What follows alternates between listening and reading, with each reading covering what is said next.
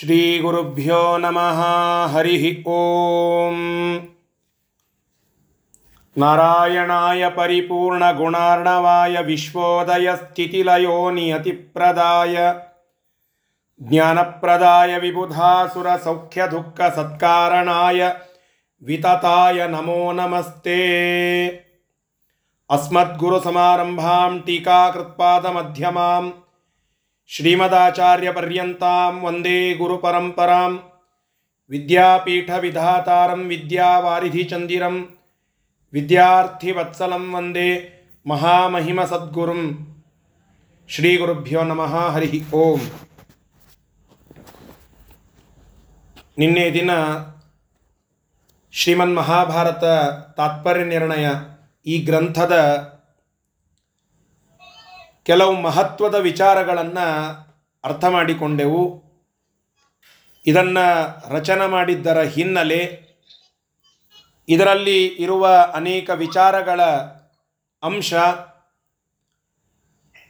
ಇದನ್ನು ಯಾವ ಒಂದು ಉದ್ದೇಶದಿಂದ ರಚನೆ ಮಾಡಿದರು, ಹೇಗೆ ರಚನೆ ಮಾಡಿದರು, ಇದರ ಮಹತ್ವ ಇವತ್ತಿಗೂ ಎಷ್ಟು ರೆಲವೆಂಟ್ ಆಗಿ ಇದೆ ಈ ಎಲ್ಲ ಅಂಶಗಳನ್ನು ನಾವು ನಿನ್ನೆ ದಿನ ತಿಳಿದುಕೊಂಡು ಸುಮ್ಮನೆ ಔಪಚಾರಿಕವಾಗಿ ಮೊದಲನೆಯ ಶ್ಲೋಕದ ಅರ್ಥವನ್ನು ತಿಳಿದಿದ್ದೆವು. ಅದನ್ನು ಸ್ವಲ್ಪ ಸವಿಸ್ತಾರವಾಗಿ ಇವತ್ತು ತಿಳಿಯೋಣ. ಶ್ರೀ ಗುರುಭ್ಯೋ ನಮಃ. ಆಚಾರ್ಯರು ಮಂಗಳಾಚರಣವನ್ನು ಮಾಡಿದರು. ಜನಾರ್ದನ ಭಟ್ಟರು ತಿಳಿಸ್ತಾರೆ, ಮಂಗಳಾಚರಣವನ್ನು ಯಾಕೆ ಮಾಡಬೇಕು? ಅಂತ. ಯಾವುದೋ ಒಂದು ಗ್ರಂಥ ಪ್ರಾರಂಭ ಮಾಡುವಾಗ ಮಂಗಳಾಚರಣ ಅಂತ ಮಾಡುತ್ತಾರೆ. ಯಾಕೆ ಮಂಗಳಾಚರಣವನ್ನು ಮಾಡಬೇಕು? ಅಲ್ಲಿಂದ ಪ್ರಶ್ನೆ ಪ್ರಾರಂಭ. ಮಂಗಳಾಚರಣವನ್ನು ಮಾಡೋಣದರ ಉದ್ದೇಶ ಏನು? ಯಾವುದೂ ವಿಘ್ನಗಳು ಬರಬಾರದು. ಆ ವಿಘ್ನಗಳ ನಿವಾರಣೆಗಾಗಿ ನಾವು ಮಂಗಳಾಚರಣವನ್ನು ಮಾಡುತ್ತೇವೆ. ನೋಡಿ ಆದೌ ನಿರ್ವಿಘ್ನತಾ ಸಿದ್ಧ್ಯರ್ಥಂ ಮಹಾಗಣಪತಿ ಪೂಜನಂ ಅಹಂ ಕರಿಷ್ಯೆ. ಪ್ರತಿಯೊಂದು ಪೂಜೆಯನ್ನು ನಾವು ಮಾಡುವ ಸಂದರ್ಭದಲ್ಲಿ ಪ್ರತಿಯೊಂದು ಪೂಜೆಯನ್ನು ಮ್ಯೂಟ್ ಮಾಡಿ. ಕೇಳಿಸ್ತಾ ಇದೆಯಲ್ಲ ಪ್ರತಿಯೊಂದು ಪೂಜೆಯನ್ನು ನಾವು ಮಾಡುವ ಸಂದರ್ಭದಲ್ಲಿ ನಾವು ಮುಖ್ಯವಾಗಿ ಗಣಪತಿ ಪೂಜೆಯನ್ನು ಮೊದಲಿಗೆ ಮಾಡುತ್ತೇವೆ. ಯಾಕೆಂದರೆ ಆದವು ನಿರ್ವಿಘ್ನತಾ ಸಿದ್ಧ್ಯರ್ಥಂ ಎಲ್ಲ ನಿರ್ವಿಘ್ನವಾಗಿ ಸಾಗಬೇಕು ಅನ್ನುವ ಉದ್ದೇಶದಿಂದ ವಿಘ್ನ ನಿವಾರಕನಾದಂತಹ ಗಣಪತಿಯ ಅಂತರ್ಗತನಾದ ವಿಶ್ವಂಭರನ ಪೂಜೆಯನ್ನು ನಾವು ಮಾಡುತ್ತೇವೆ. ಅದೇ ರೀತಿಯಾಗಿ ಇಲ್ಲಿಯೂ ನಾರಾಯಣನ ಸ್ಮರಣವನ್ನು ಮಾಡಿ ಮಂಗಳಾಚರಣವನ್ನು ಮಾಡುತ್ತಾ ಇದ್ದಾರೆ. ಇಲ್ಲಿ ಒಂದು ಸಣ್ಣ ಪ್ರಶ್ನೆ ಬರುತ್ತದೆ. ಅಲ್ರಿ, ನಾವು ನೀವು ಮಂಗಳಾಚರಣವನ್ನು ಮಾಡಿದರೆ ಸರಿ. ಸ್ವತಃ ವಾಯುದೇವರು ಅವರಿಗೆ ಯಾವ ವಿಘ್ನ? ಆ ವಿಘ್ನಗಳೇ ಇಲ್ಲದೆ ಇರುವಂತಹ ವಾಯುದೇವರು ಶ್ರೀಮದಾಚಾರ್ಯರು ಮಂಗಳಾಚರಣವನ್ನು ಮಾಡಿದ್ದಾರೆ ಅಂತಂದ ಮೇಲೆ ಪ್ರಾಯ ಅವರು ಜೀವೋತ್ತಮರಾಗಿರಲಿಕ್ಕಿಲ್ಲ. ಅವರಿಗೂ ಕೆಲವು ವಿಘ್ನಗಳು ಬರಬಹುದು ಅಂತ ನಾವು ಮೇಲ್ನೋಟಕ್ಕೆ ನೋಡಿದಾಗ ಅನ್ನಿಸ್ತದೆ. ಆದರೆ ಆ ರೀತಿಯಾಗಿ ತಿಳಿದುಕೊಳ್ಳಲಿಕ್ಕೆ ಬರೋದಿಲ್ಲ.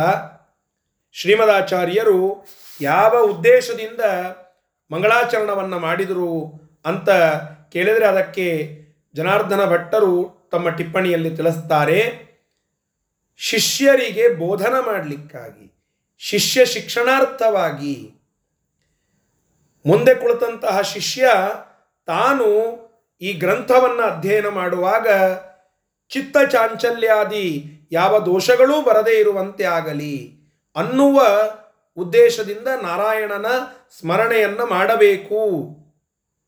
ಅಂದರೇನೇನೆ ಅದು ಮಂಗಳಾಚರಣ, ಅದರೇನೆ ಅದರಿಂದಲೇನೆ ಒಂದು ಗ್ರಂಥ ನಿರ್ವಿಘ್ನವಾಗಿ ಪರಿಸಮಾಪ್ತಿಯಾಗ್ತದೆ.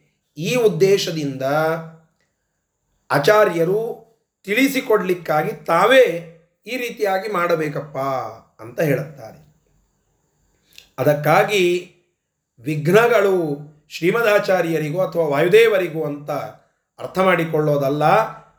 ನಾವು ನೀವು ಏನು ಓದ್ತಾ ಇದ್ದೇವಲ್ಲ, ನಾವು ಮಂದಬುದ್ಧಿಗಳು ಚಿತ್ತಚಾಂಚಲ್ಯಾದಿ ದೋಷಗಳಿಂದ ಕೂಡ್ತೇವೆ, ಗ್ರಂಥವನ್ನು ನಾವು ನಿಲ್ಲಿಸ್ತೇವೆ, ಪಾಠಕ್ಕೆ ವಿಘ್ನ ಬರುತ್ತದೆ ಅವು ಯಾವುದು ಆಗದೇ ಇರಲಿ ಅನ್ನುವ ಉದ್ದೇಶದಿಂದ ಹೀಗೆ ಮಾಡು ನೀನು ಅಂತನ್ನೋದನ್ನು ತೋರಿಸಿಕೊಡ್ಲಿಕ್ಕಾಗಿ ಮಂಗಳಾಚರಣವನ್ನು ಮಾಡಿದ್ದಾರೆ. ಇದು ಮೊದಲನೆಯ ಪಾಯಿಂಟ್.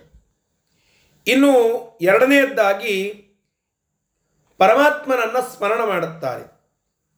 ಯಾಕೆ ಪರಮಾತ್ಮನನ್ನೇ ಸ್ಮರಣ ಮಾಡುತ್ತಾರೆ? ನಾರಾಯಣನನ್ನೇ ಯಾಕೆ ಸ್ಮರಣ ಮಾಡಿದರು? ಗಣಪತಿಯನ್ನು ಮಾಡಬಹುದಿತ್ತು. ಅಥವಾ ಬೇರೆ ಇನ್ನೊಂದು ಯಾವುದೋ ದೇವತಾ ಸ್ಮರಣವನ್ನು ಮಾಡಬಹುದಿತ್ತು.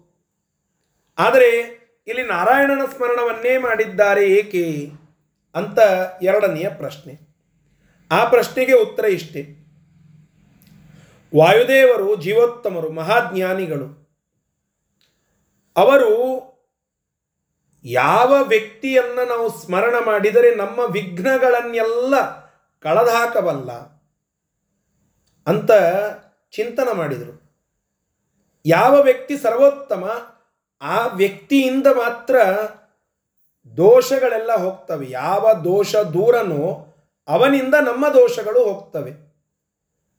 ಆದ್ದರಿಂದ ದೋಷ ದೂರನಾದ, ಗುಣಪೂರ್ಣನಾದಂತಹ, ಏಕಮೇವ ಅದ್ವಿತೀಯನಾದ ಪರಮಾತ್ಮನೊಬ್ಬನನ್ನೇ ನಾವು ಮುಖ್ಯವಾಗಿ ಸ್ಮರಣ ಮಾಡತಕ್ಕದ್ದು. ಆದ್ದರಿಂದ ಅವನಿಂದಲೇನೆ ನಮ್ಮ ಎಲ್ಲ ವಿಘ್ನಗಳು ಹೋಗ್ತವೆ. ಅದಕ್ಕಾಗಿ ನಾರಾಯಣನನ್ನೇ ಸ್ಮರಣ ಮಾಡಬೇಕು. ಅನ್ನುವ ಉದ್ದೇಶಕ್ಕಾಗಿ ಮಂಗಳಾಚರಣದಲ್ಲಿ ನಾರಾಯಣನನ್ನು ಸ್ತೋತ್ರ ಮಾಡಿದ್ದು. ಇದು ಎರಡನೆಯ ಅಂಶ. ಮೊದಲನೆಯದ್ದು ಯಾಕೆ ಮಂಗಳಾಚರಣ? ಎರಡನೆಯದ್ದು ನಾರಾಯಣನಿಗೆ ಯಾಕೆ ಮಂಗಳಾಚರಣ? ಅಂದರೆ ನಾರಾಯಣನನ್ನೇ ಸ್ತೋತ್ರ ಮಾಡಿದ್ದೇಕೆ? ಇದು ಎರಡು. ಇನ್ನು ಮೂರನೇ, ಮೂರನೆಯದ್ದು. ಏನಂತ ಸ್ತೋತ್ರ ಮಾಡುತ್ತಾರೆ ಅಂತ ಕೇಳಿದಾಗ ಶ್ಲೋಕ ನೋಡಬೇಕು. ನಾರಾಯಣಾಯ ಪರಿಪೂರ್ಣ ಗುಣಾರ್ಣವಾಯ ವಿಶ್ವೋದಯ ಸ್ಥಿತಿಲಯೋನ್ನಿಯತಿಪ್ರದಾಯ ಜ್ಞಾನಪ್ರದಾಯ ವಿಬುಧಾಸುರ ಸೌಖ್ಯ ದುಃಖ ಸತ್ಕಾರಣಾಯ ವಿತತಾಯ ನಮೋ ನಮಸ್ತೆ. ನಮೋ ನಮಸ್ತೆ. ಇದು ಬಹಳ ಪ್ರಮುಖವಾದ ಅಂಶ ಇಲ್ಲಿ.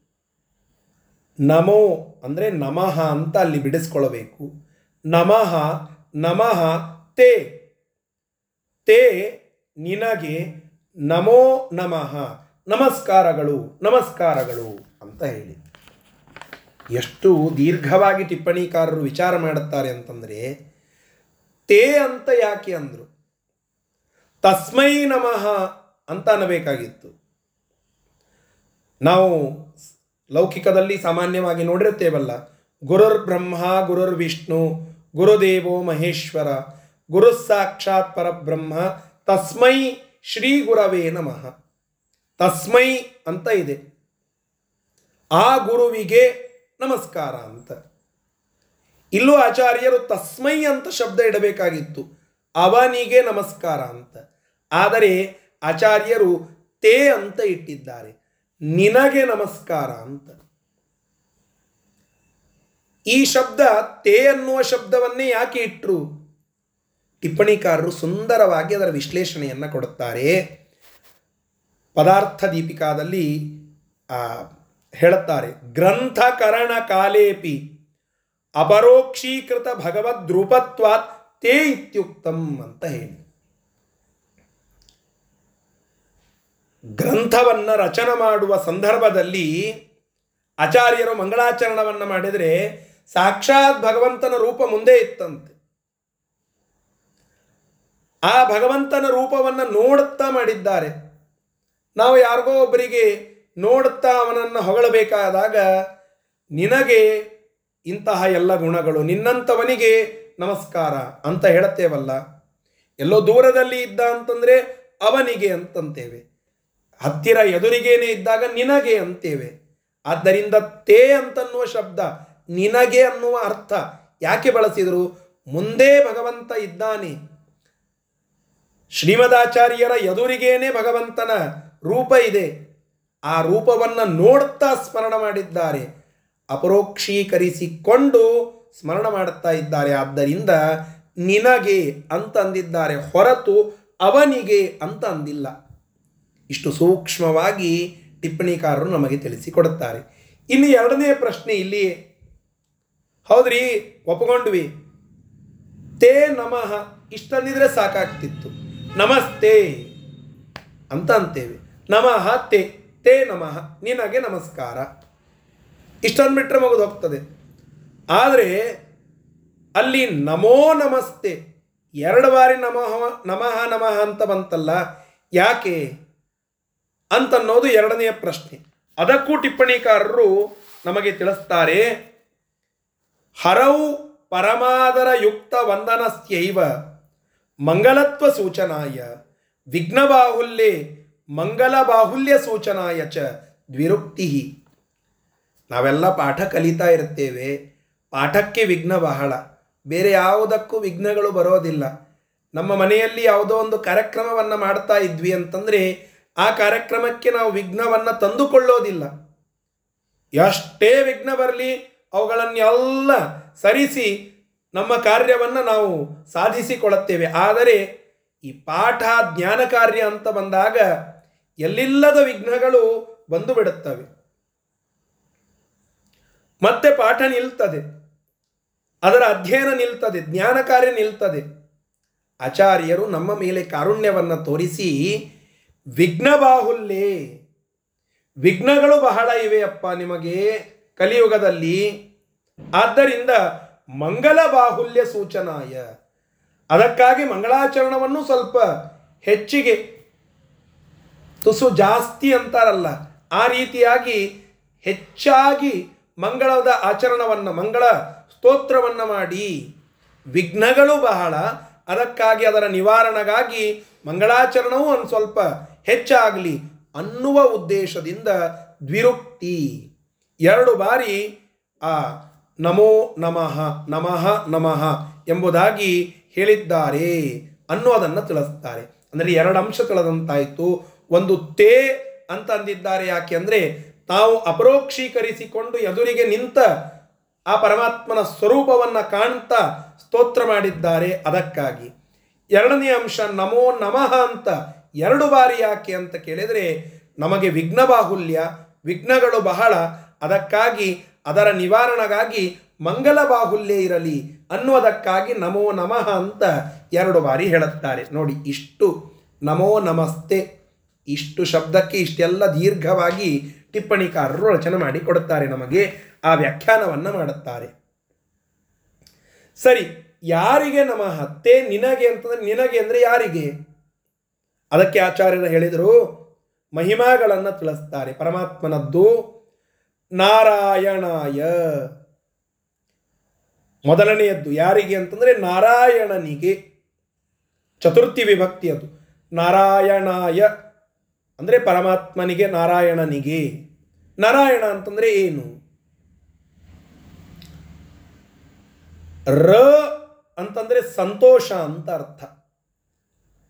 ಅರ ಅರ ಅಂತಂದರೆ ಸಂತೋಷದ ವಿರುದ್ಧವಾದ ದುಃಖ ಅಥವಾ ದೋಷ ಅಂತ ಅರ್ಥ. ನ, ಅರ, ನಾರ, ದುಃಖ ಅಥವಾ ದೋಷಗಳಿಲ್ಲದೆ ಇರುವ ವಸ್ತು ಅಂದರೆ ಗುಣಗಳು, ಸಂತೋಷ, ಸುಖ ಅಂತ ಅರ್ಥ. ನಾರ ಅಂದರೆ ಒಂದು ಗುಣ, ಇನ್ನೊಂದು ಸಂತೋಷ, ಸುಖ ಅಂತ ಅರ್ಥ. ಅಂತಹ ನಾರ ಸಂತೋಷ ಸುಖ ಗುಣಗಳಿಗೆ ಅಯನ ಅಯನ ಅಂದರೆ ಆಶ್ರಯ ಅಂತ ಅರ್ಥ. ಗುಣಗಳಿಗೆ ಆಶ್ರಯ ಪರಮಾತ್ಮ, ಆದ್ದರಿಂದ ಗುಣಾಶ್ರಯನು ಅನ್ನುವ ಅರ್ಥದಲ್ಲಿ ಇಲ್ಲಿ ಬಳಕೆ ಆಗ್ತಾ ಇದೆ ನಾರಾಯಣ ಅಂತ ಶಬ್ದ. ನಾವು ಯಾರಿಗೆ ನಮಸ್ಕಾರ ಮಾಡಬೇಕು ಅಂದರೆ ಎಲ್ಲ ಗುಣಗಳ ಒಂದು ಸಮುದ್ರದಂತೆ ಇರತಕ್ಕಂತಹ ವ್ಯಕ್ತಿಗೆ ನಮಸ್ಕಾರ. ಅಂಥವ ಯಾರು? ಅನಂತ ಕಲ್ಯಾಣ ಗುಣ ಪರಿಪೂರ್ಣನಾದ ಪರಮಾತ್ಮನಿಗೆ ಅವನಿಗೆ ಹೆಸರು ನಾರಾಯಣ ಅಂತ ಅರ್ಥ. ಇನ್ನು ಎರಡನೆಯದ್ದು, ಅಲ್ಲಿ ಅರ್ಥ. ಅರ ಅಂದರೆ ದುಃಖ ಅಂತ ಅರ್ಥ. ಅಯನ ಅಂತಂದರೆ ಅರಾಯಣ ಅಂತಂದರೆ ದುಃಖಕ್ಕೆ ಆಶ್ರಯ ಅಂತ ಅರ್ಥ. ಯಾರಲ್ಲಿ ದುಃಖಗಳು ಇರ್ತವೋ ಚಿಂತಾ ಸಂತಾಪ ಲೇಪೋದ್ಭವ ಮೃತಿ ಮುಖರ ಇವೆಲ್ಲ ಏನು ದೋಷಗಳಿವೆ ಅಲ್ಲ? ಚಿಂತಾ, ಸಂತಾಪ, ಮೃತಿ, ಜನ್ಮ, ಇವೆಲ್ಲ ದೋಷಗಳು. ಈ ಎಲ್ಲ ದೋಷಗಳು ಯಾವನಲ್ಲಿ ಇವೆಯೋ ಅವನನ್ನು ಅರಾಯಣ ಅಂತ ಕರೀತಾರೆ. ದೋಷವುಳ್ಳವನು. ಆದರೆ ನಮ್ಮ ಪರಮಾತ್ಮ ಆ ಎಲ್ಲ ದೋಷಗಳಿಂದ ದೂರ. ಅದಕ್ಕೆ ನ ಅರಾಯಣ ನಾರಾಯಣ. ದೋಷ ದೋಷಕ್ಕೆ ಆಶ್ರಯನಾದವನ್ನಲ್ಲ ಈತ. ಅಂದರೆ ದೋಷ ದೂರ. ಆದ್ದರಿಂದ ಪರಮಾತ್ಮನಿಗೆ ನಾರಾಯಣ ನಾರಾಯಣ ಅಂತ ಹೆಸರು. ಇನ್ನು ನಾರ ಅಂತನ್ನೋದಕ್ಕೆ ಜ್ಞಾನ ಅಂತ ಅರ್ಥ. ನಾರ ಅಂದರೆ ಜ್ಞಾನ. ಸುಖ, ಸುಖಕ್ಕೆ ಮೂಲವಾಗಿರತಕ್ಕಂತಹದ್ದು ಜ್ಞಾನ. ಆ ಜ್ಞಾನಕ್ಕೆ ಆಶ್ರಯ ಪರಮಾತ್ಮ. ಆದ್ದರಿಂದ ನಾರಾಯಣ ಅಂದರೆ ಜ್ಞಾನಕ್ಕೆ ಆಶ್ರಯನಾದಂತಹ ಪರಮಾತ್ಮ ಅಂತೂ ಅರ್ಥ. ಇನ್ನು ನಾಲ್ಕನೇ ಅರ್ಥ ನಾಲ್ಕನೇ ಅರ್ಥ ಅರ್ಥವನ್ನು ಹೇಳುತ್ತಾರೆ. ಏನು ಅಂತ ಕೇಳಿದರೆ, ನಾರಾಯಣಾಯ ಅಂತ ಹೇಳುತ್ತಾರಲ್ಲ? ನರರಿಗೆ ಸಂಬಂಧಪಟ್ಟದ್ದು ನಾರ. ನರರಿಗೆ ಸಂಬಂಧಪಟ್ಟದ್ದು ನಾರ. ಅಂದರೆ ನರರಿಗೆ ಸಂಬಂಧಪಟ್ಟಂತಹ ಜ್ಞಾನ. ಅಂತಹ ಜ್ಞಾನಕ್ಕೆ ಆಶ್ರಯ ನಮ್ಮ ಪರಮಾತ್ಮ. ಆ ಜ್ಞಾನದಿಂದಲೇನೆ ಗಮ್ಯ ಪರಮಾತ್ಮ. ಆದ್ದರಿಂದ ನಾರಾಯಣ ಅಂದರೆ ಜ್ಞಾನಗಮ್ಯ ಅಂತನೂ ಅರ್ಥ. ಹೀಗೆ ನಾಲ್ಕು ಅರ್ಥಗಳನ್ನು ಹೇಳಿ ಟೀಕಾಕೃತ್ಪಾದರು ಸುಧಾದಿ ಗ್ರಂಥದಲ್ಲಿ ಅನೇಕ ಅರ್ಥಗಳನ್ನು ಹೇಳುತ್ತಾರೆ.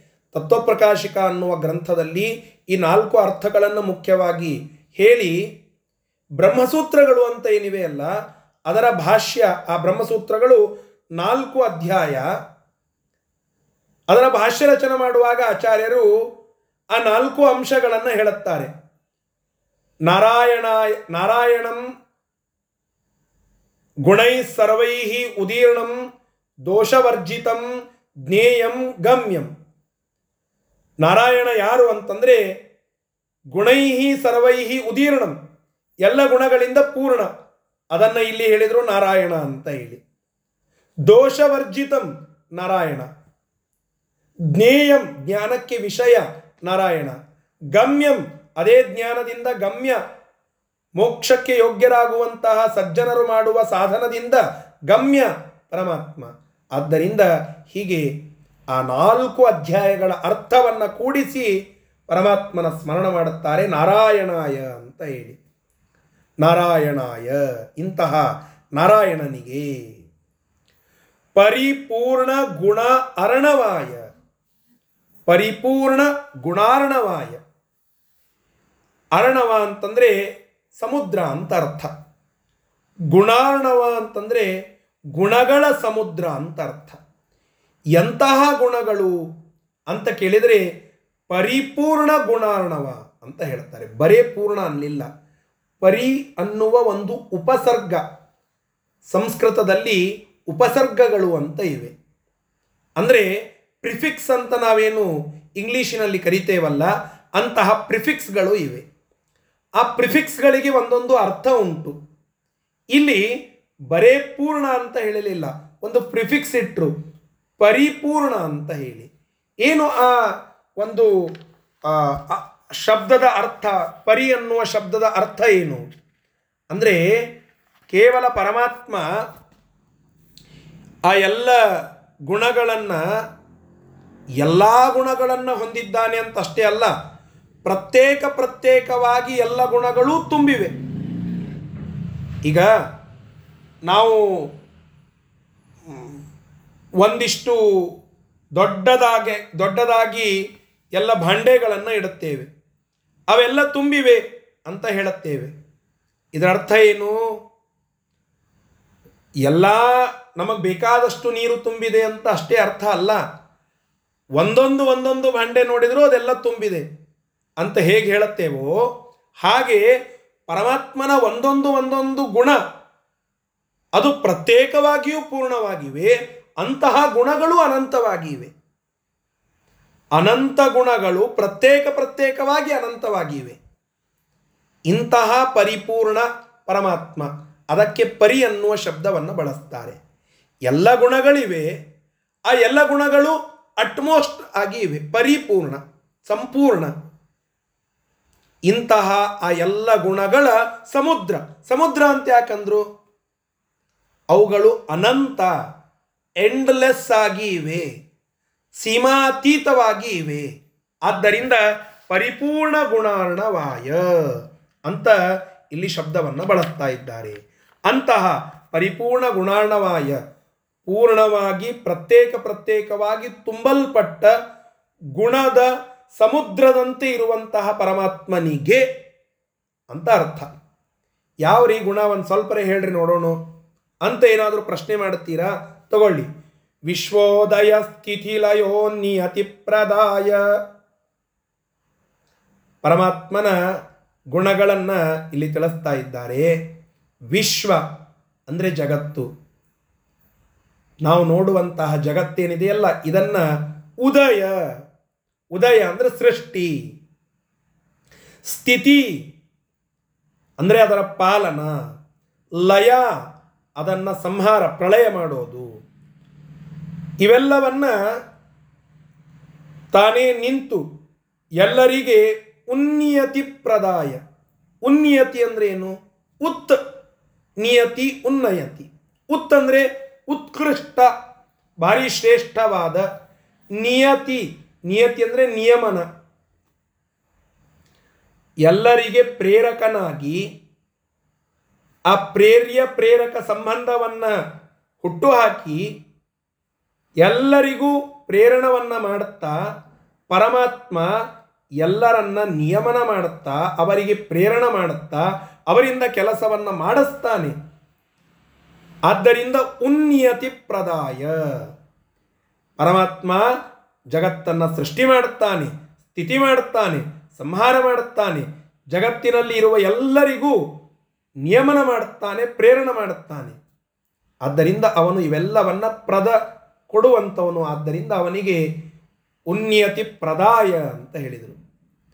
ಓಂ ಜನ್ಮಾದ್ಯಸ್ಯ ಯತಃ ಓಂ ಅನ್ನುವ ಒಂದು ಬ್ರಹ್ಮಸೂತ್ರದ ಎರಡನೆಯ ಸೂತ್ರ ಇದು. ಅದರಲ್ಲಿ ಇದೇ ಅಂಶವನ್ನು ಹೇಳುತ್ತಾರೆ. ಪರಮಾತ್ಮ ಎಂಟು ಮುಖ್ಯ ಕಾರ್ಯಗಳನ್ನು ಮಾಡಿ ತೋರಿಸ್ತಾನಂತೆ. ಸೃಷ್ಟಿ, ಸ್ಥಿತಿ, ಸಂಹಾರ, ನಿಯಮನ, ಜ್ಞಾನ, ಅಜ್ಞಾನ, ಬಂಧ, ಮೋಕ್ಷ. ಈ ಎಲ್ಲ ಅಷ್ಟ ಸೃಷ್ಟಿಯಾದಿ ಅಷ್ಟಕರ್ತೃತ್ವ ಅಂತ ಹೇಳುತ್ತಾರೆ. ಇದನ್ನೇ ಭಾಗವತದಲ್ಲಿ ವೇದವ್ಯಾಸ ದೇವರು ಹೇಳಿದರು. ಜನ್ಮಾದ್ಯಸ್ಯ ವಿಜ್ಞ ಸ್ವರಾಟ್. ಇದೇ ಅಂಶವನ್ನು ಅಲ್ಲಿ ಹೇಳಿದರು. ಬ್ರಹ್ಮಸೂತ್ರದಲ್ಲಿ ಹೇಳಿದ್ರು. ಅದನ್ನು ಮುಂದೆ ಇಲ್ಲಿ ಹೇಳಿದರು. ಇದನ್ನು ಶ್ರೀಮದಾಚಾರ್ಯರು ಅಲ್ಲೇ ಭಾಗವತ ತಾತ್ಪರ್ಯ ಬರೆಯುವಾಗ ಸೃಷ್ಟಿ ಸ್ಥಿತ್ಯಪ್ಪೇಹ ನಿಯತಿ ದೃಶಿತಮೋ ಬಂಧ ಮೋಕ್ಷಾಶ್ಚ ಯಸ್ಮಾತ್ ಅಸ್ಯ ಶ್ರೀ ಬ್ರಹ್ಮರುದ್ರ ಪ್ರಭೃತಿ ಸುಕರ ಸಕಲ ಸುರಾಸುರ. ಇವೆಲ್ಲವನ್ನ ಸೃಷ್ಟಿ, ಸ್ಥಿತಿ, ಸಂಹಾರ, ನಿಯಮನ, ಜ್ಞಾನ, ಅಜ್ಞಾನ, ಬಂಧ, ಮೋಕ್ಷ ಇವೆಲ್ಲ ಹೇಗಾಗ್ತದೆ ಅನ್ನೋದನ್ನು ವಿಸ್ತಾರ ಮಾಡಿ ಸೃಷ್ಟಿ ಸ್ಥಿತ್ಯಪ್ಪೇಹ ನಿಯತಿ ದೃಷಿತಮೋ ಬಂಧ, ಮೋಕ್ಷಾಶ್ಚ ಯಸ್ಮಾತ್ ಅಂತ ಹೇಳಿ ಆ ಶ್ಲೋಕದಲ್ಲಿ ಹೇಳಿದರು. ಅದೇ ಶ್ರೀಮದಾಚಾರ್ಯರು ಈ ಅಧ್ಯಾಯದ ಆದಿಯಲ್ಲಿ ವಿಶ್ವೋದಯ ಸ್ಥಿತಿಲಯೋನ್ಯತಿ ಪ್ರದಾಯ ಅಂತ ಹೇಳುತ್ತಾ ಇದ್ದಾರೆ. ಹೀಗಾಗಿ ಇದಕ್ಕೊಂದು ಚೈನ್ ಇದೆ, ಇದೊಂದು ಲಿಂಕ್ ಇದೆ. ವೇದವ್ಯಾಸ ದೇವರು ಹೇಳಿದ್ದು, ವೇದ ಹೇಳೋದು, ಮುಂದೆ ವೇದವ್ಯಾಸ ದೇವರು ಹೇಳಿದ್ದು, ಪರಮಾತ್ಮ ವೇದವ್ಯಾಸ ರೂಪಿಯಾಗಿ ಬಂದು ಹೇಳಿದಂತಹ ಮಾತುಗಳು, ಅದನ್ನು ಶ್ರೀಮದಾಚಾರ್ಯರು ಎಲ್ಲೆಲ್ಲಿ ಎಲ್ಲೆಲ್ಲಿ ವಿಸ್ತಾರ ಮಾಡಿ ತಿಳಿಸಿದ್ದಾರೋ, ಇದೆಲ್ಲ ಲಿಂಕ್ ಇಟ್ಟುಕೊಂಡು ಈ ಅಧ್ಯಯನ ಮಾಡಿದರೆ ಇದೊಂದು ಅಧ್ಯಯನ ಸಾರ್ಥಕ ಅಧ್ಯಯನ ಆಗ್ತದೆ. ಇಂತಹ ಪರಮಾತ್ಮ ಜ್ಞಾನಪ್ರದಾಯ. ಮುಂದೆ ಹೇಳಿದರು, ಎಲ್ಲರಿಗೆ ಜ್ಞಾನವನ್ನು ಕೊಡುವಂಥವನು ಪರಮಾತ್ಮ. ಟಿಪ್ಪಣಿಕಾರರು ಬಿಡೋದಿಲ್ಲ. ಸ್ವಲ್ಪ ಒಳಗಡೆ ಹೋಗ್ತಾರೆ. ಜ್ಞಾನ ಅಂದರೆ ಏನು? ಎರಡು ರೀತಿಯಾದ ಜ್ಞಾನ ಇದೆ. ಸುಜ್ಞಾನ, ಅಜ್ಞಾನ. ಪರಮಾತ್ಮ ಎರಡೂ ಕೊಡ್ತಾನಂತೆ. ಸುಜ್ಞಾನವನ್ನೂ ಕೊಡ್ತಾನೆ, ಅಜ್ಞಾನವನ್ನೂ ಕೊಡುತ್ತಾನೆ ಏನ್ರಿ ಪರಮಾತ್ಮ ಅಜ್ಞಾನ ಕೊಡುತ್ತಾನಂತಂದ್ರೆ ಏನು? ಯಾರು ಸಾತ್ವಿಕರು ಅವರಿಗೆ ಸುಜ್ಞಾನ. ಯಾರು ತಾಮಸರು ಅವರಿಗೆ ಅಜ್ಞಾನ. ಇನ್ನು ಮಧ್ಯದಲ್ಲಿ ಇರುವ ರಾಜಸರು ಅವರಿಗೆ ಮಿಶ್ರ ಜ್ಞಾನ ಈ ರೀತಿಯಾಗಿ ಜ್ಞಾನವನ್ನ ಪ್ರದ ಕೊಡುತ್ತಾನೆ ಆದ್ದರಿಂದ ಜ್ಞಾನಪ್ರದಾಯ. ಕೇವಲ ಜ್ಞಾನ ಅಂತಂದ್ರೆ ಎಲ್ಲರಿಗೂ ಒಳ್ಳೆ ಜ್ಞಾನವನ್ನೇ ಕೊಡ್ತಾನಂತಂದರೆ ಎಲ್ಲರಿಗೂ ಮೋಕ್ಷಕ್ಕಾಗಿಲ್ಲ ಅಂತ ಪ್ರಶ್ನೆ ಬರ್ತದೆ. ಆದರೆ ಪರಮಾತ್ಮ ಹಾಗಲ್ಲ.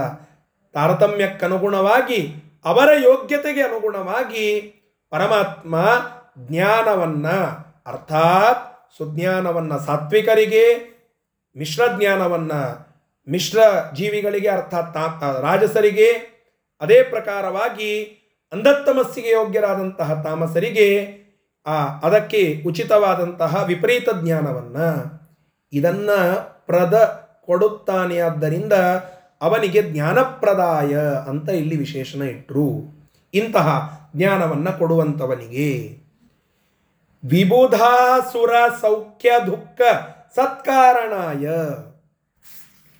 ವಿಬುಧರು ಅಂದರೆ ಜ್ಞಾನಿಗಳು ಅಂತ ಅರ್ಥ. ಅಸುರರು ಅಂದರೆ ಯಾರು ಯೋಗ್ಯರಲ್ಲವೋ, ದೈತ್ಯರು, ಪಾಶವಿ ಪ್ರವೃತ್ತಿಯನ್ನು ಹೊಂದಿದವರು ಆಸುರಿ ವ್ಯಕ್ತಿತ್ವವನ್ನು ಹೊಂದಿದವರು ಅವರು. ಇಲ್ಲಿ ಟಿಪ್ಪಣಿಯಲ್ಲಿ ತಿಳಿಸ್ತಾರೆ ವಿಭೂಧರು ಅಂದರೆ ಸಾತ್ವಿಕರು.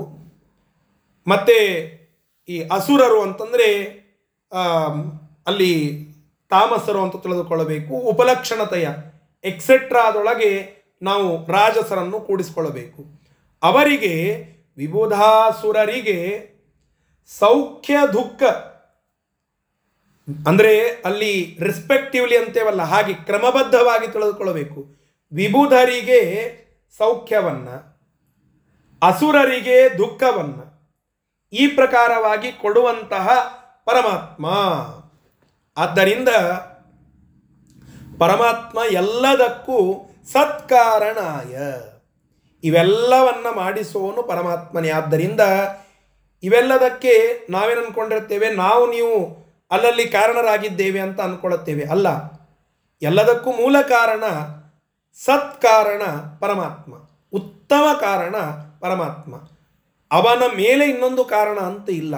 ಹೀಗಾಗಿ ಸತ್ಕಾರಣ ಅದು ಪರಮಾತ್ಮ. ಆದ್ದರಿಂದ ಹೇಳಿದರು, ವಿಬುಧಾಸುರ ಸೌಖ್ಯ ದುಃಖ ಸತ್ಕಾರಣಾಯ. ವಿಬುಧರಿಗೆ, ಸಾತ್ವಿಕರಿಗೆ ಒಳ್ಳೆ ಸುಖವನ್ನ. ಮತ್ತು ಅಸುರರಿಗೆ ತಾಮಸರಿಗೆ ದುಃಖವನ್ನು ಕೊಡುವುದಕ್ಕೆ ಮೂಲ ಕಾರಣನಾಗಿರ್ತಕ್ಕಂತಹ ಪರಮಾತ್ಮನೇ ನಿನಗೆ ಅಂತ ಅರ್ಥ. ಸತ್ಕಾರಣ. ವಿತತಾಯ. ವಿತತ ಅಂದ್ರ ಹರಡುವಿಕೆ. ಇಲ್ಲಿ ನಿತ್ಯ ಅಂತೂ ಅರ್ಥ ಮಾಡಬಹುದು. ವಿತತ ಅನ್ನೋದಕ್ಕೆ ಸರ್ವತ್ರ ವ್ಯಾಪ್ತನಾಗಿ ಇರತಕ್ಕಂತಹ ಪರಮಾತ್ಮನಿಗೆ. ಹೇಗೆ ವ್ಯಾಪ್ತ? ವಿಶೇಷತಃ ವ್ಯಾಪ್ತ. ತತ ಅಂದರೆ ವ್ಯಾಪ್ತ ಅಂತ ಅರ್ಥ. ವಿ ಅಂದರೆ ವಿಶೇಷ. ವಿ ಅಂತ ಯಾಕಿಟ್ರು? ಅದನ್ನು ಬಿಡೋದಿಲ್ಲ. ವಿ ಅಂತ ಯಾಕಿಟ್ರು? ವಿ ಅನ್ನೋದು ಪ್ರಿಫಿಕ್ಸ್ ಅದನ್ನು ಯಾಕಿಟ್ರು? ವಿಶೇಷ ಅಂದರೆ ಏನು? ಅಂತ ಕೇಳಿದರೆ ದೇಶತಃ, ಕಾಲತಃ, ಗುಣತಃ, ಪರಮಾತ್ಮ ಸರ್ವತ್ರ ವ್ಯಾಪ್ತ, ವ್ಯಾಪ್ತನಾಗಿ ಇದ್ದಾನೆ. ಕಾಲತಃ ವ್ಯಾಪ್ತ, ದೇಶತಃ ವ್ಯಾಪ್ತ ಮತ್ತು ಗುಣತಃ ವ್ಯಾಪ್ತ. ಹೀಗಾಗಿ ದೇಶತಃ, ಕಾಲತಃ, ಗುಣತಃ ವ್ಯಾಪ್ತಿ ಇರುವ ಪರಮಾತ್ಮನಿಗೆ ವಿತತಾಯ. ಈ ಎಲ್ಲ ಅನಂತ ಕಲ್ಯಾಣ ಕೋಟಿ ಗುಣಗಳಿಂದ ಪೂರ್ಣನಾಗಿರ್ತಕ್ಕಂತಹ ಪರಮಾತ್ಮನಿಗೆ ತೇ ನಿನಗೆ ನಮೋ ನಮಃ ಅಂತ ಆಚಾರ್ಯರು ಮಂಗಳಾಚರಣವನ್ನು ಈ ಶ್ಲೋಕದ ಮುಖಾಂತರವಾಗಿ ನಮಗೆ ತಿಳಿಸಿಕೊಡುತ್ತಾ ಇದ್ದಾರೆ. ಇಷ್ಟು ದೀರ್ಘವಾದ ಅರ್ಥವನ್ನು ನಾವಿಲ್ಲಿ ತಿಳಿದುಕೊಳ್ಳಬೇಕು. ನಾರಾಯಣಾಯ ಪರಿಪೂರ್ಣ ಗುಣಾರ್ಣವಾಯ ವಿಶ್ವೋದಯ ಸ್ಥಿತಿಲಯೋ ನಿಯತಿ ಪ್ರದಾಯ, ಜ್ಞಾನಪ್ರದಾಯ, ವಿಬುಧಾಸುರ ಸೌಖ್ಯ ದುಃಖ ಸತ್ಕಾರಣಾಯ, ವಿತತಾಯ, ನಮೋ ನಮಸ್ತೆ ಅಂತ ಹೇಳಿದ್ದಾರೆ. ಸರಿ, ಇನ್ನು ಎರಡನೆಯ ಶ್ಲೋಕವನ್ನು ನಾವು ತಿಳಿಯೋಣ. ಆಸೀದುದಾರ ಗುಣವಾರಿಧಿರ ಪ್ರಮೇಯೋ ನಾರಾಯಣ ಪರತಮ ಪರಮಾತ್ ಸ ಏಕಃ ಸಂಶಾಂತ ಸಂವಿದಖಿಲಂ ಜಠರೆ ನಿಧಾಯ ಲಕ್ಷ್ಮೀಭುಜಾಂತರಗತ ಸ್ವರತೋಪಿ ಚಾಗ್ರೇ ಎರಡನೆಯ ಶ್ಲೋಕವನ್ನ ಇಲ್ಲಿ ಹೇಳುತ್ತಾ ಇದ್ದಾರೆ. ಸರಿ, ಪರಮಾತ್ಮ ಸೃಷ್ಟಿ ಮಾಡಿದ ಅಂತ ಹೇಳಿದ್ರಲ್ಲ ಅದರ ಬಗ್ಗೆ ಪರಮಾತ್ಮನ ಮಹಿಮೆಯನ್ನು ಸ್ವಲ್ಪ ನಿರ್ಣಯ ಮಾಡಿ ಅಂತ ಕೇಳಿದರೆ ಆಚಾರ್ಯರು ಹೇಳುತ್ತಾ ಇದ್ದಾರೆ, ಆಸೀತ್ ಉದಾರ ಗುಣವಾರಿಧಿ ಅಪ್ರಮೇಯ ನಾರಾಯಣ ಪರತಮಃ ಸ ಏಕ ಪರಮಾತ್ ಸ ಏಕ ಆಸೀತ್. ಇದ್ದ, ಇದ್ದನು, ಯಾರಿದ್ರು ಪರಮಾತ್ಮ ಇದ್ದನು. ಯಾವ ಕಾಲದಲ್ಲಿ? ಅಗ್ರೇ, ಲಾಸ್ಟಿಗೆ ಇದೆ ನೋಡ್ರಿ, ಚಾಗ್ರೆ ಅಂತ. ಚ ಪ್ಲಸ್ ಅಗ್ರೆ, ಚಾಗ್ರೆ. ಅಗ್ರೆ.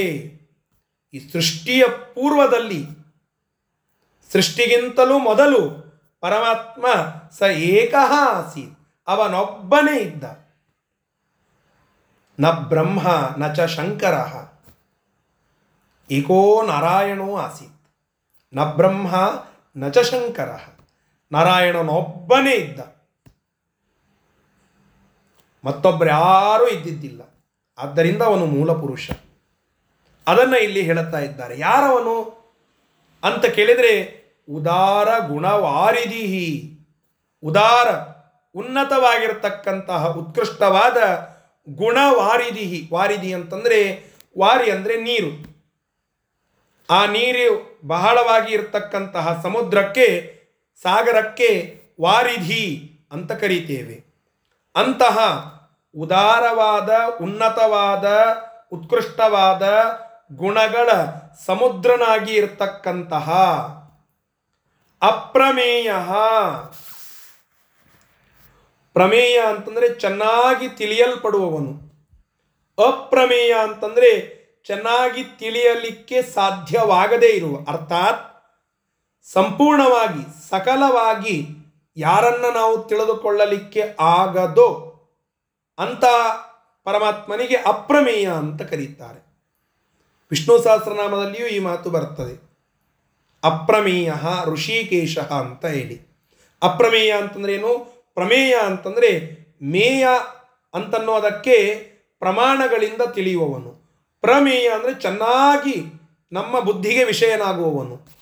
ಅಪ್ರಮೇಯ ಅಂತಂದರೆ ಸಕಲವಾಗಿ ನಮ್ಮ ಬುದ್ಧಿಗೆ ಗೋಚರನಾಗದೇ ಇರುವಂತ. ಏ ಗ್ರಾಂಟೆಡ್ ರೀ, ಪರಮಾತ್ಮನನ್ನು ನಾನೆಲ್ಲ ಅರದು ಕೊಡದು ಬಿಟ್ಟಿದ್ದೇನೆ, ಅನ್ಲಿಕ್ಕೆ ಸಾಧ್ಯನೇ ಇಲ್ಲ. ಯಾರಿಗೆ? ಸ್ವತಃ ಲಕ್ಷ್ಮೀದೇವಿಗೂ ಸಾಧ್ಯ ಇಲ್ಲ. ಅವಳು ಇನ್ನು ಎಣಸ್ಕೋತ್ ಕೂತಿದ್ದಾಳಂತೆ, ಪರಮಾತ್ಮನ ಗುಣಗಳು ಎಷ್ಟಿವೆ ಅಂತ. ಸಾಧ್ಯವಾಗಿಲ್ಲ ಇನ್ನೂ ಮುಗಿಲಿಕ್ಕೆ. ನೈವೋದಾಪುಗ್ರಣಂತೋಂತಂ ಯದ್ಗುಣಾನಾಮಜಾದಯ. ದ್ವಾದಶ ಸ್ತೋತ್ರದಲ್ಲಿ ನೋಡಿದ್ದೇವಲ್ಲ ಪರಮಾತ್ಮನ ಗುಣಗಳ ರಾಶಿಯನ್ನು ಅಜಾದಯ. ನ ಆಪುಹು. ಅವರಿಗಿನ್ನ ಸಿಕ್ಕಿಲ್ಲಂತೆ ಲೆಕ್ಕ. ಅಷ್ಟು ಗುಣಗಳು ಪರಮಾತ್ಮನದ್ದು. ಆದ್ದರಿಂದ ಅವನು ಅಪ್ರಮೇಯ, ಅರ್ಥಾತ್ ಮತಿಗೆ ವಿಷಯ, ಆದರೆ ಸಾಕಲ್ಲೇನ ಅಲ್ಲ, ಸಂಪೂರ್ಣವಾಗಿ ತಿಳಿಯಲಿಕ್ಕೆ ಆಗೋದಿಲ್ಲ. ಕಂಪ್ಲೀಟ್ ಆಗಿ ಪರಮಾತ್ಮನನ್ನ ಅಳೆದು ತೂಗಿಬಿಟ್ಟೇನೆ ಅಂತಂದರೆ ಸಾಧ್ಯ ಇಲ್ಲ. ಅಂತಹ ಸಾಕಲ್ಲೇನ ತಿಳಿಯಲಿಕ್ಕೆ ಅಶಕ್ಯನಾದ ಅಪ್ರಮೇಯನಾದಂತಹ ನಾರಾಯಣ. ನಾರಾಯಣನು ಪರತಮ ಯಾರಿವ? ಪರತಮ. ಎಲ್ಲರಿಗಿಂತ ಶ್ರೇಷ್ಠ, ಸರ್ವೋತ್ತಮ. ಅಂತಹ ಪರಮ, ಪರಮಾತ್ಮನು, ಪರಮಾತ್, ಪರಮಾತ್ಮನು ಸ ಏಕಃ ಆಸೀತ್. ಅವನೊಬ್ಬನೇ ಇದ್ದ. ಯಾವಾಗ? ಅಗ್ರೇ. ಅಗ್ರಕಾಲದಲ್ಲಿ ಆ ಸೃಷ್ಟಿಗಿಂತ ಮುಂಚಿತವಾಗಿ ಪರಮಾತ್ಮ ನಾನೊಬ್ಬನೇ ಇದ್ದ. ಹೇಗಿದ್ದ? ಅಂತ ಕೇಳಿದರೆ, ಸಂಶಾಂತ ಸಂವಿದಖಿಲಂ ಜಠರೇ ನಿಧಾಯ. ಜಠರೆ ಹೊಟ್ಟೆಯಲ್ಲಿ ನಿಧಾಯ ಇಟ್ಟುಕೊಂಡು ಏನು? ಅಖಿಲಂ ನಿಧಾಯ ಎಲ್ಲವನ್ನ ಇಟ್ಟುಕೊಂಡು, ಇಡಿಯಾಗಿ ಬ್ರಹ್ಮಾಂಡವನ್ನ ತನ್ನ ಹೊಟ್ಟೆಯಲ್ಲಿ ಇಟ್ಟುಕೊಂಡು ಕುಕ್ಷಿಗಂ ಯಸ್ಯ ವಿಶ್ವಂ ಸದಾ ಜಾಧಿಕಂ ಕುಕ್ಷಿಗಂ ಯಸ್ಯ ವಿಶ್ವಂ ಸದಾ ಯಾವ ಪರಮಾತ್ಮ ತನ್ನ ಹೊಟ್ಟೆಯಲ್ಲಿ ಎಲ್ಲವನ್ನ, ಇಡಿಯಾದ ಸಮಸ್ತ ಬ್ರಹ್ಮಾಂಡವನ್ನು ಇಟ್ಟುಕೊಂಡಿದ್ದಾನೋ, ಅಂತಹ ಪರಮಾತ್ಮ ಅಂತ ಹಾಡಿ ಹೊಗಳಿದ್ದಾರೆ. ಅದೇ ರೀತಿಯಾಗಿ ಪರಮಾತ್ಮ ಸೃಷ್ಟಿಗಿಂತ ಮೊದಲ, ಮೊದಲು ಪ್ರಳಯ ಕಾಲದಲ್ಲಿ ತನ್ನ ಹೊಟ್ಟೆಯಲ್ಲಿ ಎಲ್ಲವನ್ನ ಇಟ್ಟುಕೊಂಡು ಸಂಶಾಂತ ಸಂವಿತ್ ಸಂಶಾಂತ ಸಂವಿತ್ ಅಂದರೆ ಏನು? ಆ ತನ್ನ ಬುದ್ಧಿಯಲ್ಲಿ ಅಡಗಿರ್ತಕ್ಕಂತಹ ಜ್ಞಾನವನ್ನು ಇಟ್ಟುಕೊಂಡ. ಅಂದರೆ ಇಡೀ ಜಗತ್ತನ್ನು ತನ್ನ ಹೊಟ್ಟೆಯಲ್ಲಿ ಇಟ್ಟುಕೊಂಡು ತಾನು ಎಲ್ಲ ಜ್ಞಾನವನ್ನು ತನ್ನ ಬುದ್ಧಿಗತ ಮಾಡಿ, ಅಂದರೆ ತನ್ನ ಬುದ್ಧಿಯಲ್ಲಿಯೇ ಜ್ಞಾನವನ್ನು ಉಳ್ಳವನಾಗಿ ಅಲ್ಲೇ ಇಟ್ಟುಕೊಂಡು ಲಕ್ಷ್ಮೀ ಭುಜಾಂತರಗತಃ ಲಕ್ಷ್ಮೀ ದೇವಿಯ ತೋಳುಗಳ ಮಧ್ಯದಲ್ಲಿ ಸ್ವರತೋಪಿ ತಾನು ಸ್ವತಃ ರಮಣ ಮಾಡುತ್ತಾ, ಅಂದರೆ ಲಕ್ಷ್ಮೀದೇವಿ ಭುಜಗಳು, ತೋಳುಗಳು ಅದರಲ್ಲಿ, ಅದರ ಅಂತರ, ಅಂತರಗತಃ, ಅಂದರೆ ಅದರ ಮಧ್ಯದಲ್ಲಿ ಸ್ವರತಃ ಅಪಿ. ಅವನು ಲೋಲಾಡ್ತಾ ರಮ, ರಮಣ ಮಾಡುತ್ತಾ ರಮಿಸುತ್ತಾ ಅಲ್ಲಿ ಅಗ್ರೆ, ಆ ಪ್ರಳಯ ಕಾಲದಲ್ಲಿ ಆಸಿ ಪರಮಾತ್ಮನಿದ್ದನು. ಅಂದರೆ ಅನ್ವಯವನ್ನೇ ಇನ್ನೊಮ್ಮೆ ಹೇಳಿಬಿಡುತ್ತೇನೆ. ಉದಾರ ಗುಣ ವಾರಿದಿಹಿ ಉನ್ನತವಾಗಿ ಉತ್ಕೃಷ್ಟವಾಗಿ ಇರತಕ್ಕಂತಹ ಗುಣ ಸಮುದ್ರನಾಗಿ ಇರತಕ್ಕಂತಹ ಪರಮಾತ್ಮನು, ಅಪ್ರಮೇಯ ಅಪ್ರಮೇಯನಾಗಿರ್ತಕ್ಕಂತಹ ಪರಮಾತ್ಮನು ನಾರಾಯಣ ನಾರಾಯಣನು ಪರತಮಃ ಪರಮಾತ್ ಸ ಏಕಃ ಎಲ್ಲರಿಗಿಂತ ಉತ್ತಮನಾಗಿರ್ತಕ್ಕಂತಹ ಏಕಮೇವ ಅದ್ವಿತೀಯನಾದ ಪರಮಾತ್ಮನು ಅಖಿಲಂ ಜಠರೇ ನಿಧಾಯ ಎಲ್ಲ ಜಗತ್ತನ್ನು ತನ್ನ ಹೊಟ್ಟೆಯಲ್ಲಿ ಇಟ್ಟುಕೊಂಡು ಸಂಶಾಂತ ಸಂವಿತ್ ಜ್ಞಾನವನ್ನು ತನ್ನಲ್ಲಿಯೇ ಪೂರ್ಣವಾಗಿ ಇಟ್ಟುಕೊಂಡಂಥವನಾಗಿ ಅಂತಹ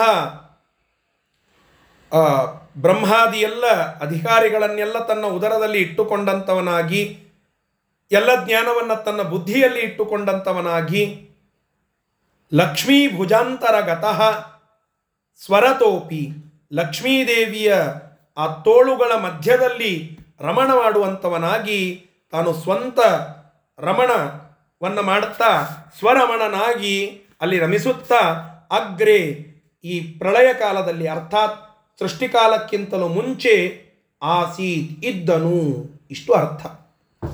ತನ್ನ ಸ್ವಲ್ಪ ವಿಮರ್ಶೆ ಮಾಡಲಿಕ್ಕೆ ಬರುತ್ತದೆ. ಸ್ವರತೋಪಿ ಅಂತ ಹೇಳಿದರು. ಲಕ್ಷ್ಮೀ ಭುಜಾಂತರಗತಃ ಸ್ವರತಃ ಅಪಿ ಅಂತ ಹೇಳಿದರು. ಪರಮಾತ್ಮ ಸ್ವರತನಾಗಿ ಇದ್ದಾನೆ. ಅಂದರೆ ಭಾರಿಯಾದಂತಹ ಶ್ರೇಷ್ಠವಾದ ಸ್ವಂತವಾಗಿ ತಾನು ತನ್ನಿಂದ ರಮಣ ಮಾಡುತ್ತಾನೆ. ರಮಣ ಅಂದರೆ ಸಂತೋಷ ಪಡೋದು ಇನ್ನೊಬ್ಬರಿಂದ ರಮಣ ಅಲ್ಲ ಪರಮಾತ್ಮ. ತಾನು ತನ್ನಿಂದ ಸಂತೋಷ ಪಡುತ್ತಾನೆ ಮತ್ತೆ ಇಲ್ಲಿ ಹೇಳುವ ಮಾತಿನ ಅರ್ಥ ನೋಡಿದರೆ ಲಕ್ಷ್ಮೀಭುಜಾಂತರಗತಃ ಸ್ವರತಃ ಅಂತ ಹೇಳ್ತಾರೆ ಅಂದರೆ ಲಕ್ಷ್ಮೀದೇವಿಯ ತೋಳುಗಳ ಮಧ್ಯದಲ್ಲಿ ರಮಣ ಮಾಡುತ್ತಾ ಇರೋಣದರಿಂದ ಪರಮಾತ್ಮ ತುಷ್ಟನಾದ ರಮಣ ಮಾಡುತ್ತಾ ಇದ್ದಾನೆ ಅಂತ ಹೇಳಿದರೆ ಡಿಪೆಂಡೆನ್ಸಿ ಅನ್ನುವ ದೋಷ ಬಂತಲ್ಲ ಅಂತ ಕೇಳಿದರೆ ವಾದಿರಾಜರು ಬಿಡೋದಿಲ್ಲ, ಅದಕ್ಕೆ ಉತ್ತರ ಕೊಡುತ್ತಾರೆ. ವಾದಿರಾಜ ತೀರ್ಥರ ವಿಮರ್ಶೆ, ಅವರ ಅದ್ಭುತವಾದ ವ್ಯಾಖ್ಯಾನ, ಇದನ್ನು ನಾವು ಗಮನಿಸಬೇಕು. ಭಾಗವತ ದಶಮಸ್ಕಂದಕ್ಕೆ ಎಂತಹ ಅದ್ಭುತವಾದ ವ್ಯಾಖ್ಯಾನ ಮಾಡುತ್ತಾರೆ ರುಕ್ಮಿಣೀಶ ವಿಜಯ ಅಂತ. ಏನು ವಿಮರ್ಶೆ ಅದು?